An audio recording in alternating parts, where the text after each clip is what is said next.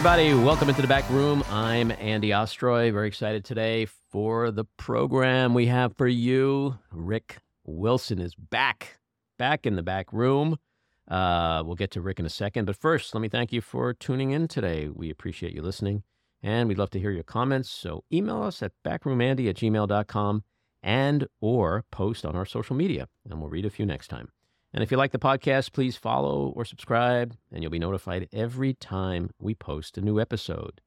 All right, let's move on to our guest today. The inimitable Rick Wilson is a renowned political strategist, infamous ad maker, writer, speaker, political commentator, co founder of the political action committee, The Lincoln Project, and a two time New York Times best-selling author. Rick, welcome back into the back room. Hey, Andy, good to be with you. So I want to start off with your Resolute Square piece that you wrote yesterday. and I got to say, it uh, kept me up a little bit.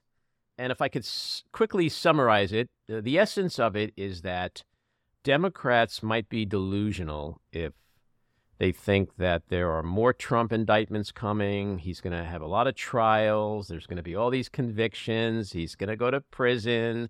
Joe Biden's going to get reelected in 24, and by the end of the decade, we're all going to be fondly looking back at this decade, you know, in the rearview mirror, and uh, we and democracy are going to live happily ever after. You don't think that's actually going to happen, do you? Or you are know, worried? Andy. I, I, I am, I am not. I've never been known as like a ray of sunshine. I tend to tell people what I think is really happening, and and because of a lot of the the the experience I've had in this now almost eight years to the day. I, I was the first guy out of the box way back in May of 2015. I said, you know, Trump's a scam. He's a liar, blah, blah, blah, blah, blah. But I, I remember I was on a radio interview somewhere and I said, I said, but you know, if he got in, I don't know what the Republican Party is going to do because they love this kind of performance art. And I started tweeting about it in the spring of 15. And, and I was the first like significant Republican consultant out of the box to say, no, no, and no. I'm not doing this. If he's the nominee, I'm not doing it. And over and over again in the last eight years, which my my head has grown balder, my beard has grown whiter, but I have learned over and over again never take the upside on Trump. Never think that something is going to save you, whether it's the law or the courts or the institutions of our government or the decency of human beings or, or certainly not the Republican Party of today. And and so I, I wrote this piece at Resolute because I, I had a, a deep sense that people were overcounting the Jack Smith indictments and the arraignment, that they were that they were overscoring it in the political environment.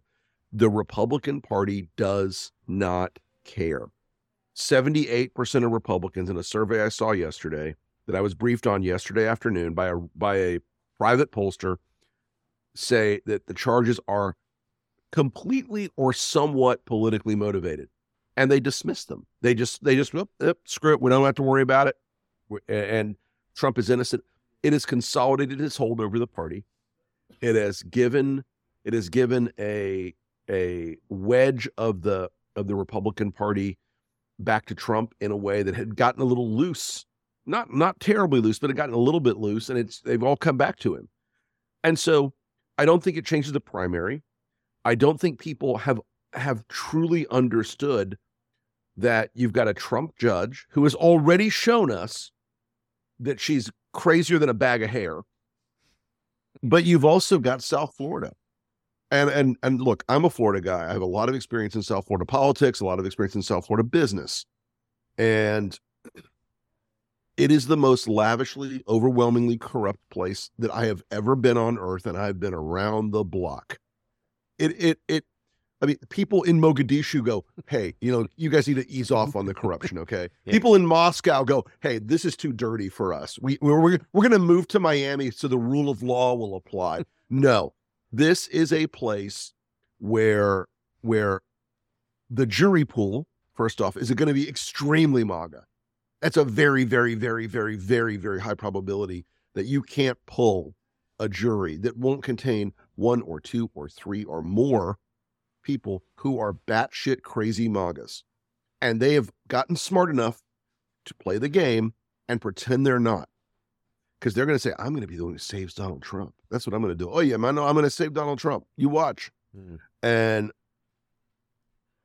that South Florida jury pool is also they they acquit public officials all the time of the most lavish, insane levels of corruption that that I mean you cannot imagine how dirty it is.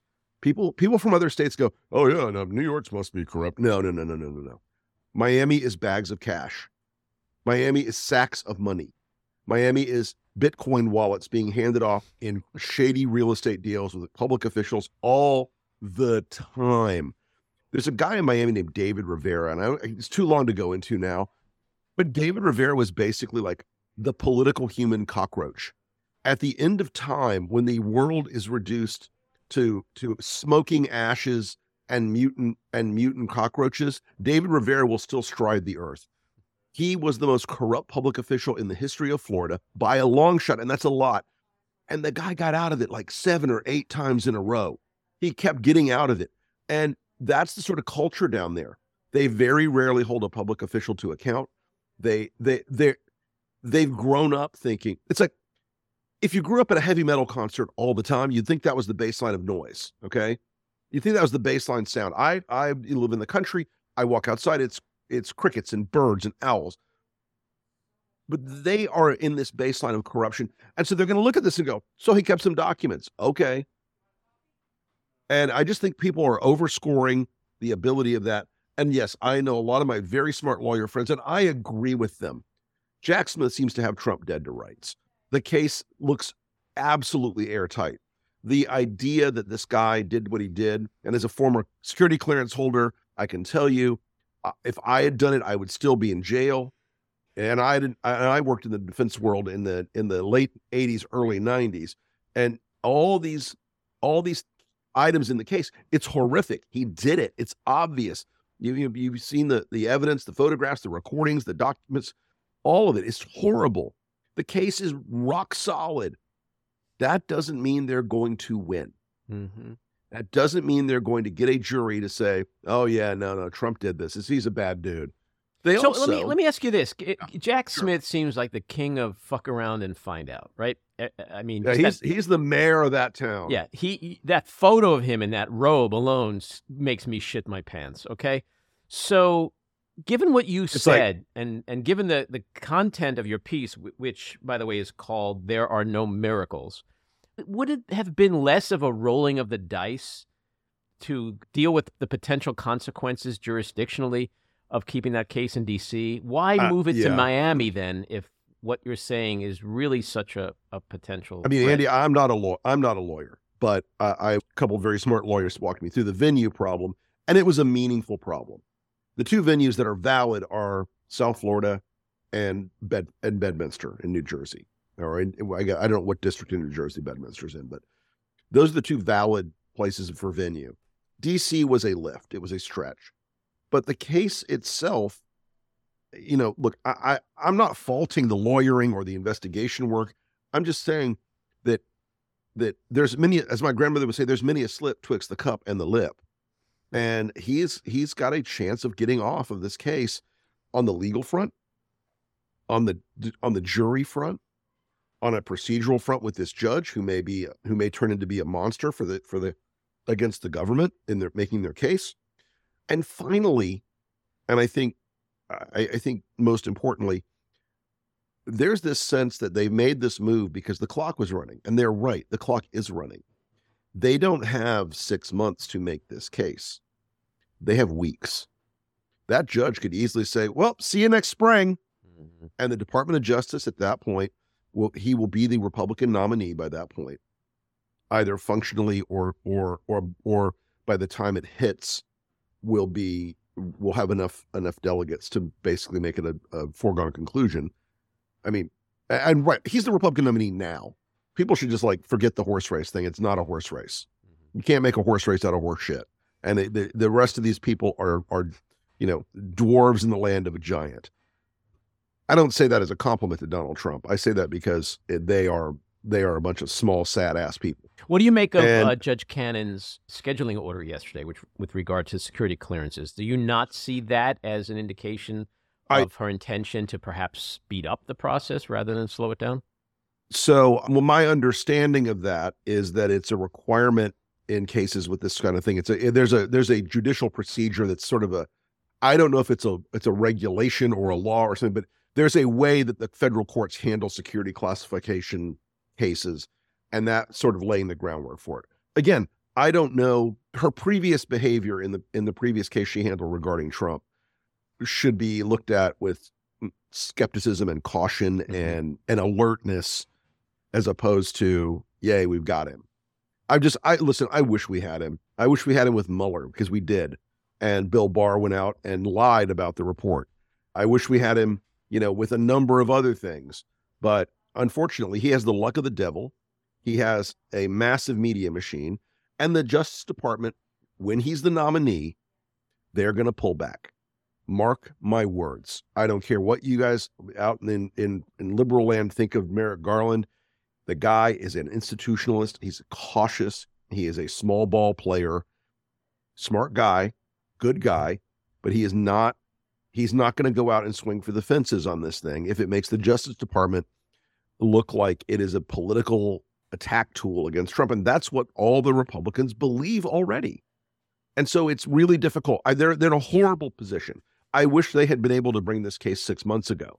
That would have been a different story. We would have had a much different climate, landscape, et cetera. But you know, they had to do the investigation as a special counsel. He's got to go through the the the the stations of the cross to get here. But we're in a dangerous spot, Andy. We're we're in a point where if Trump is acquitted in this case, Katie bar the door because he's going to be coming on strong. He will spend the next 15 months running hard against Joe Biden, and he will be the de facto nominee at that point. Because all the other people right now, by the way, I spoke to a former Republican friend. Let me describe him as a uh, wealthy private equity person who was a reluctant Trumper who, after January 6th, called me and said, I'm never giving to Trump again. I'm out. I'm out. I'm out.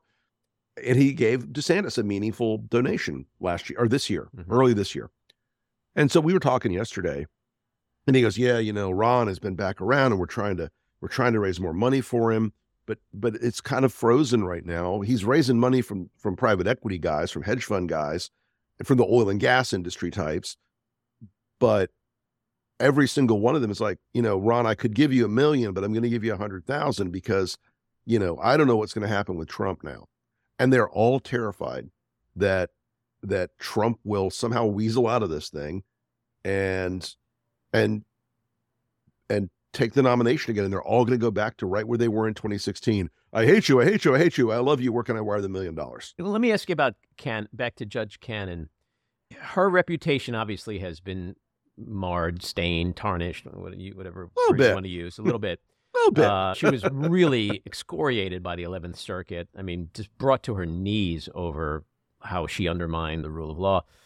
It- to use your uh, paraphrase, you, am I just a naive lib tard, libtard, to think that maybe she's just going to surprise everyone and say, okay, here's an opportunity for me to sort of get my career back on track. And rather than show that I'm in the tank for Trump, I'm going to go the opposite direction. I'm going to play hardball or as hardball as I can. um, Am I crazy? yeah, you're crazy. I I knew you'd say that. I I think I think from her character before, and remember, she is not a really she's not a judge with a lot of depth. Okay, she's not she's not some legal superstar out there. This is her lifetime federal appointment, and and I think she likes this job. And I don't think her reputation matters to her as much as her politics. And that's that's really that's really the the real test of of, of political humans these days. Mhm. Does your reputation matter more? Does your honor and integrity matter more than your politics? right. And for Republicans, and even for principled conservatives, they they claim it never really does because they always will put Trump ahead of all the other all the other things. Mhm. Back to your uh, Resolute Square piece. And because you are the cunning linguist that you are, I have to quote you on something. You you methodically broke down your reasoning why this could end up in a catastrophe, and one of the elements was Mhm. the Republican media. Okay, so of the Republican media, you write, the MAGA media's hermetic reality bubble will feed millions of Republicans a twisted, bizarro world version of Trump's crimes, casting him as a hero of the people, railroaded by the evil, progressive, Marxist, socialist, Wiccan, lesbian, woke poetry majors. That's brilliant. That's brilliant. Do you, when do you, how do you come up with this shit? I couldn't. You if I sat down for like hours trying to write something like that, I couldn't. How do you come up with that? Uh, Wic- I- Wiccan I- I poetry majors? Where do Wiccans I- come from? I don't know. They somewhere out of somewhere out of the the fertile the fertile loam of my brain. You know, I, I joke about this all the time, but it, it, I I write a lot and I read a lot, and and that that classical education is once in a while good for something. Mm-hmm. Your But I point is also- the, the, the, the media is what we're on really underestimating the power Yeah, of that uh, ma- machinery. Right. I also meant it. I also meant it meant it meant it as a serious note that the if you poke a non-politically engaged MAGA conservative who will come out in the general election and vote for Trump, they did it twice before, they'll do it again, and you ask them why is Trump under indictment, they will not say because he stole and shared classified documents about American war plans and intelligence, da da da, da and stored them in a stored them in, a, in an unlocked bathroom in a country club in South Florida. They will say it's all fake. It's the global cannibal pedophile network run by George Soros and Hillary Clinton, trying to make our hero president, who is really still our president. They're they're, they're just trying to get him. They can't they can't beat him politically, so they're gonna. They believe these things, Andy. They believe things that are absolutely untrue. They believe that horse dewormer cures COVID. They believe that that when Donald Trump says something, it's a scientific fact. Bleach cures, you know, UV light up your ass and bleach and da da. da. All of it, all of it is this alternate reality, and it is fed by yes, it's fed by Fox and OAN and Newsmax, Mhm. but it also is a downstream effect of these closed Facebook groups where where older Republicans in these Facebook groups are fed a algorithmically driven lie after lie after lie after lie after lie about Trump and about Biden and about the world. And right now, what they're being fed is, oh, Donald Trump's not the criminal. Joe Biden, with his $50 million secret payments from China and and bribes and Zelensky, all of it is made up. It's all BS. But they are fed this and they get their news now from Facebook. Mhm. And younger, slightly younger MAGAs are on Telegram and Discord and all these other places, and they're eating up this content of memes and and bullshit that portrays Trump as this hero and that owns the libs all the time, and all of it is almost invisible to progressives and liberals and and most Democrats. They don't see it. They don't even know about a lot of it. Okay, there are there are groups that do streams on on Telegram that get more audience eyeballs every night than CNN. There are there are there are Facebook groups hundreds and hundreds and hundreds of thousands of people being fed these this misinformation all the time, and Meta will do nothing about it. Twitter, of course, is a lost cause with Elon, and all of this sort of accrues to this this sealed bubble, this reality sphere around the, the MAGA voters, where they believe completely fake and and bizarre things. At best, they get a really twisted, like as I said, bizarro world version of the truth. And you know, look, the other day, I some crazy person sent me this long, long, long email TLDR. He basically said Jack Smith's wife once gave five hundred dollars to a Democrat, therefore he's part of a conspiracy with Hillary and George Soros. Sure, okay, logic follows, yeah, but it's it's a really it's a really challenging element of this entire thing. You, you mentioned in your piece that Democrats and all of us, I guess, not just Democrats, you say that th- th- we all have to stop with the wishful thinking and instead put in the work. What does that mean? What does that look like? Look, I think the Democrats need to be doing three big things right now.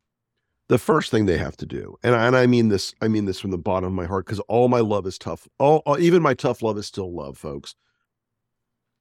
They need to rally behind Joe Biden. They need to choke out all this, and, and they're and they're they're getting there on this point. Choke out all this progressive. Oh, I wish Gavin was running. Oh, I hate Kamala Harris. Oh, I want.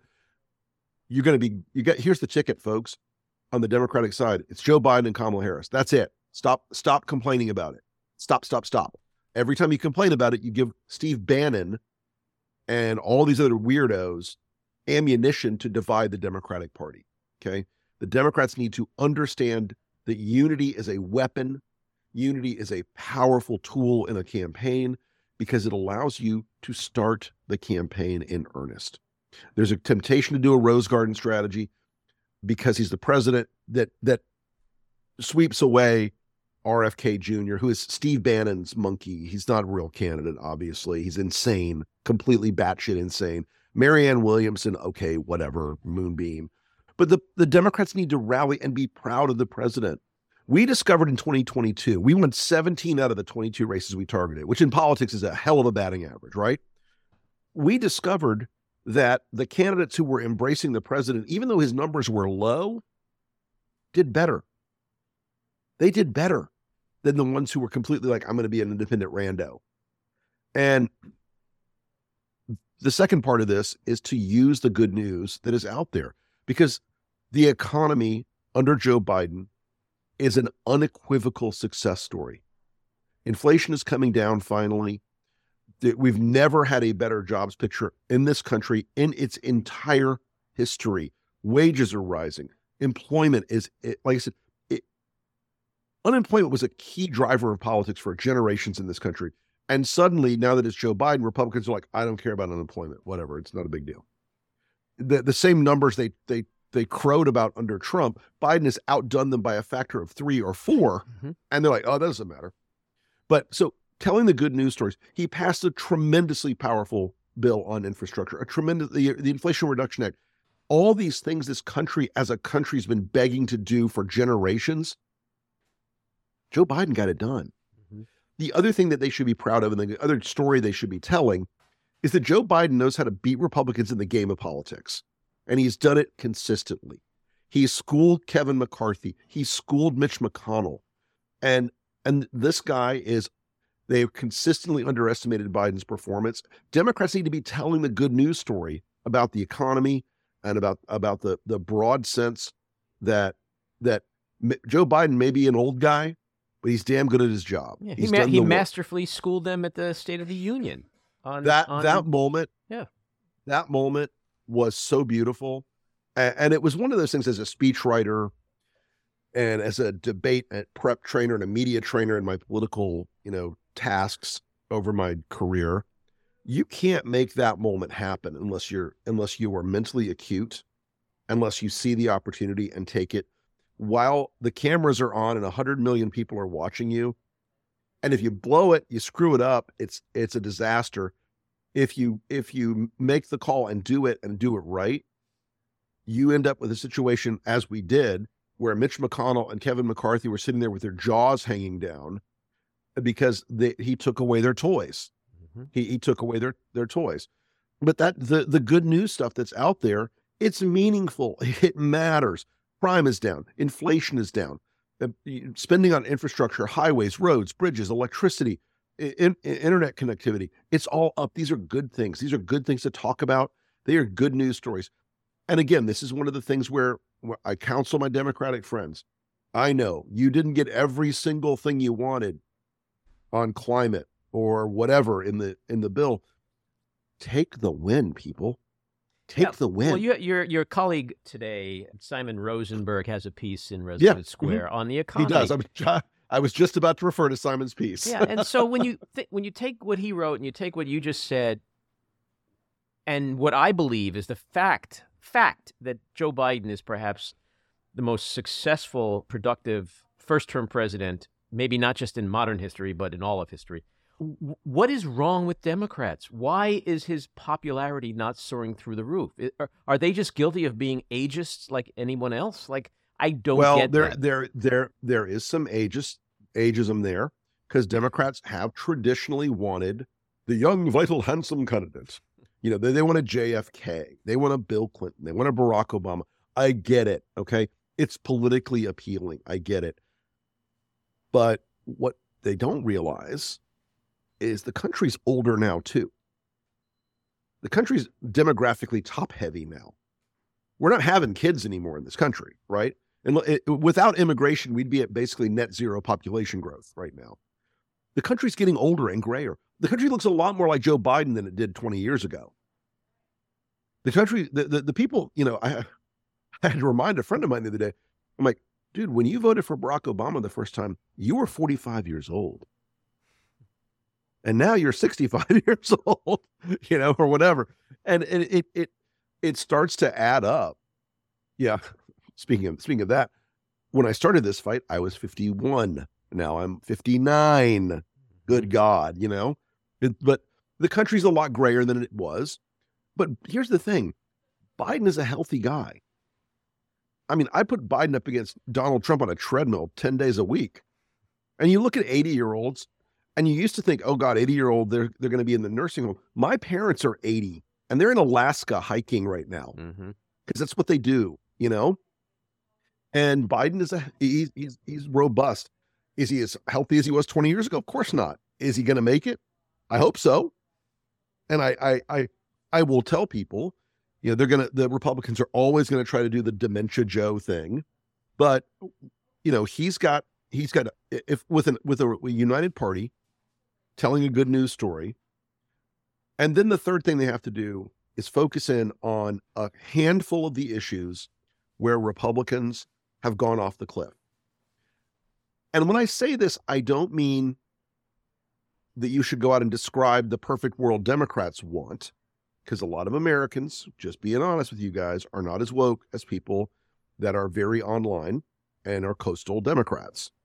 The rest of the country, including Democrats, are not as far to the left as the DC, New York, Boston corridor of Democrats or the California to Seattle corridor of Democrats. You should look at the things the Republicans are doing that drive people nuts. Six week abortion ban. It's absolutely deadly poison for Republicans. You don't go and make it like a big argument about choice. You make it about freedom. You make it about punitive, weird, all male panels judging women's women's sexual behavior. You make it about the, the snitch program in Texas where men are paid to report women getting abortions. The Kansas model for the abortion discussion is brilliant and people should follow it. No matter no matter what you felt in those polls in Kansas, even pro-life people were like, this is too much. In Florida, DeSantis signed the six-week abortion ban at midnight with no cameras and no audience because he knew his own pollster told him, dude, this is bad. This is poison. So that's one. The second thing that they should be going out on hard is to link every single Republican candidate to Donald Trump because they are.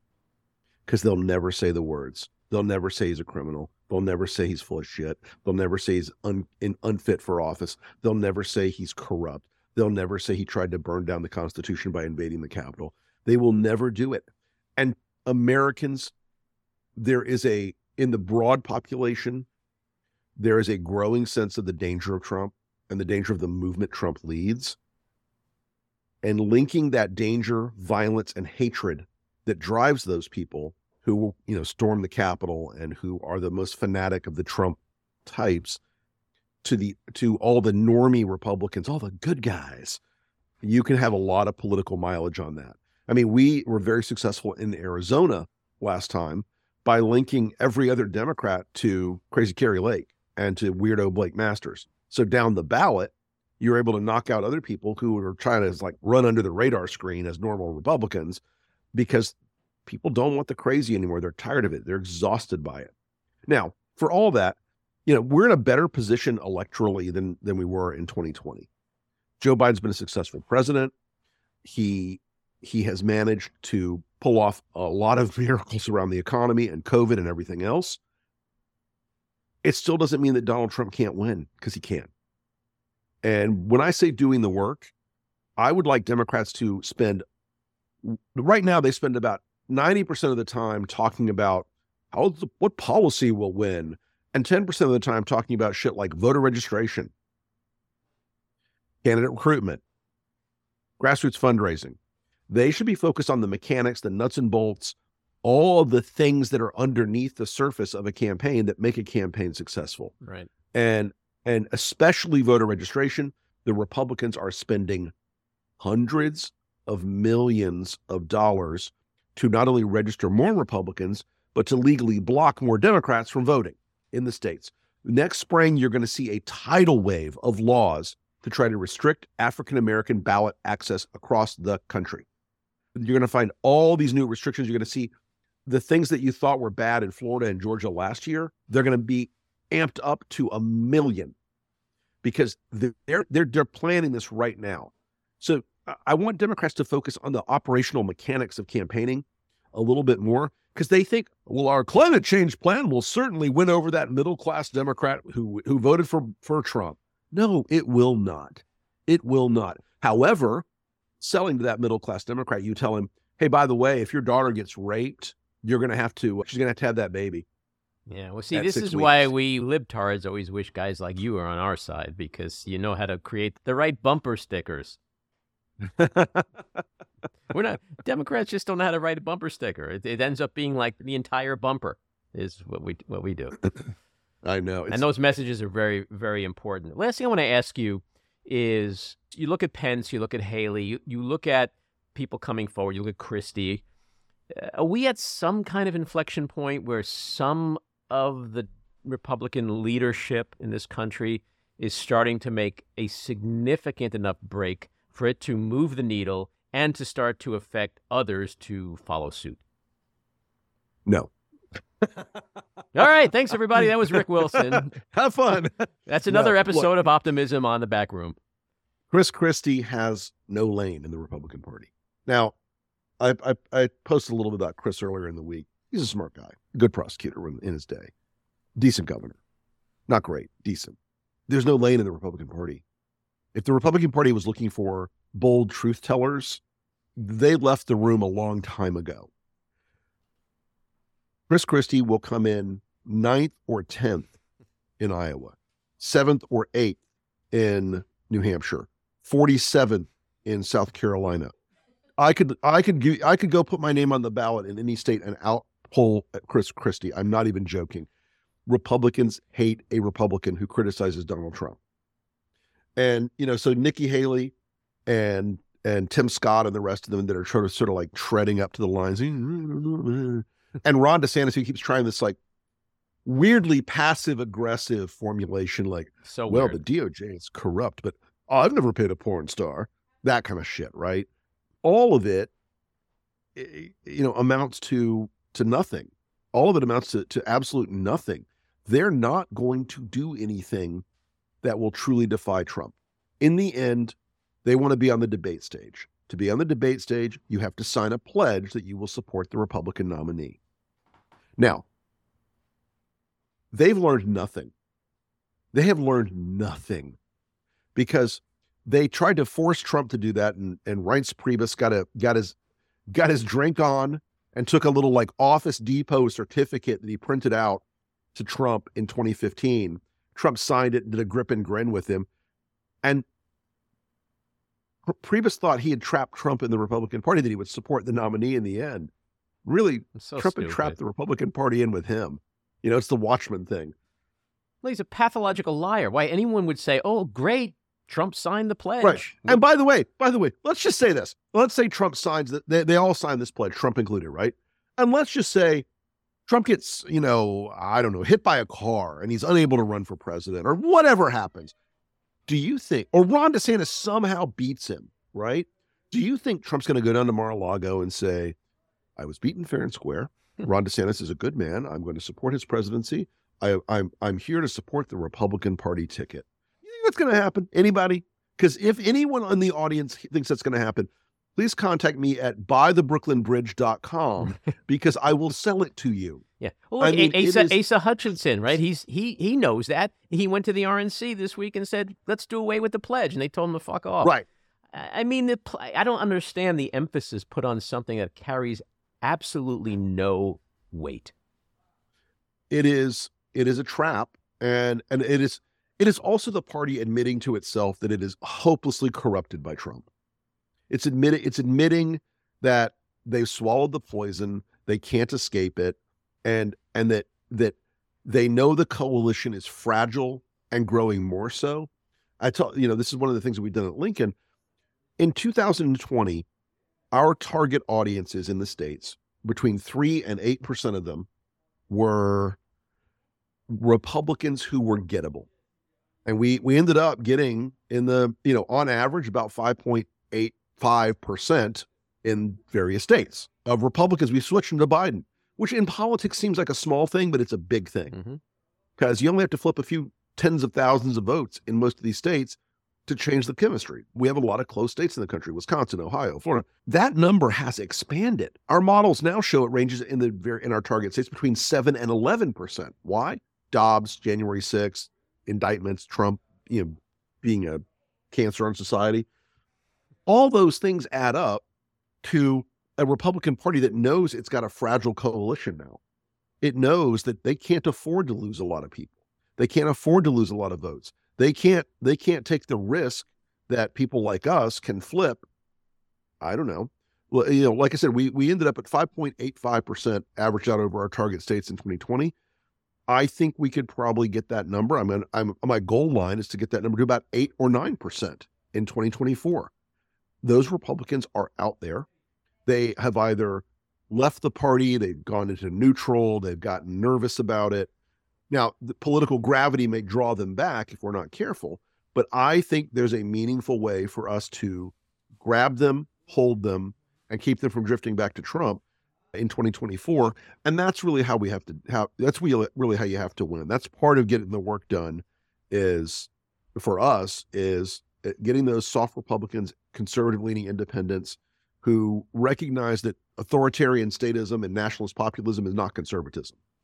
Well let's hope you're right because it's really important. Folks check out uh, rick's piece on resolutesquare.com rick it's always uh, a lot of fun and insightful to have you on. Can't wait for the next time. Thanks for coming in have a great weekend, Andy. You too. Take care. That's episode 86. If you like what you've been hearing, and even if you don't, let us know. We appreciate the feedback. You can leave us a message at 845 307 7446, email us at backroomandy at gmail.com, or tweet to me at Andy Ostroy.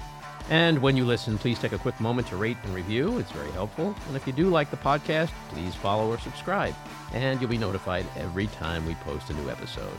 I want to thank my co-producer, engineer, and editor, Matty Rosenberg, associate producer, Jan Hammoud, Cricket Lengyel for our artwork, Andy Hollander for our kick-ass music, Patricia Wind and the Epicurean for the backroom studio, and a big thank you again to our guest, Rick Wilson. So keep your eyes on Washington, Hollywood, and your own backyards, and we hope you'll join us again next time. Have a great week.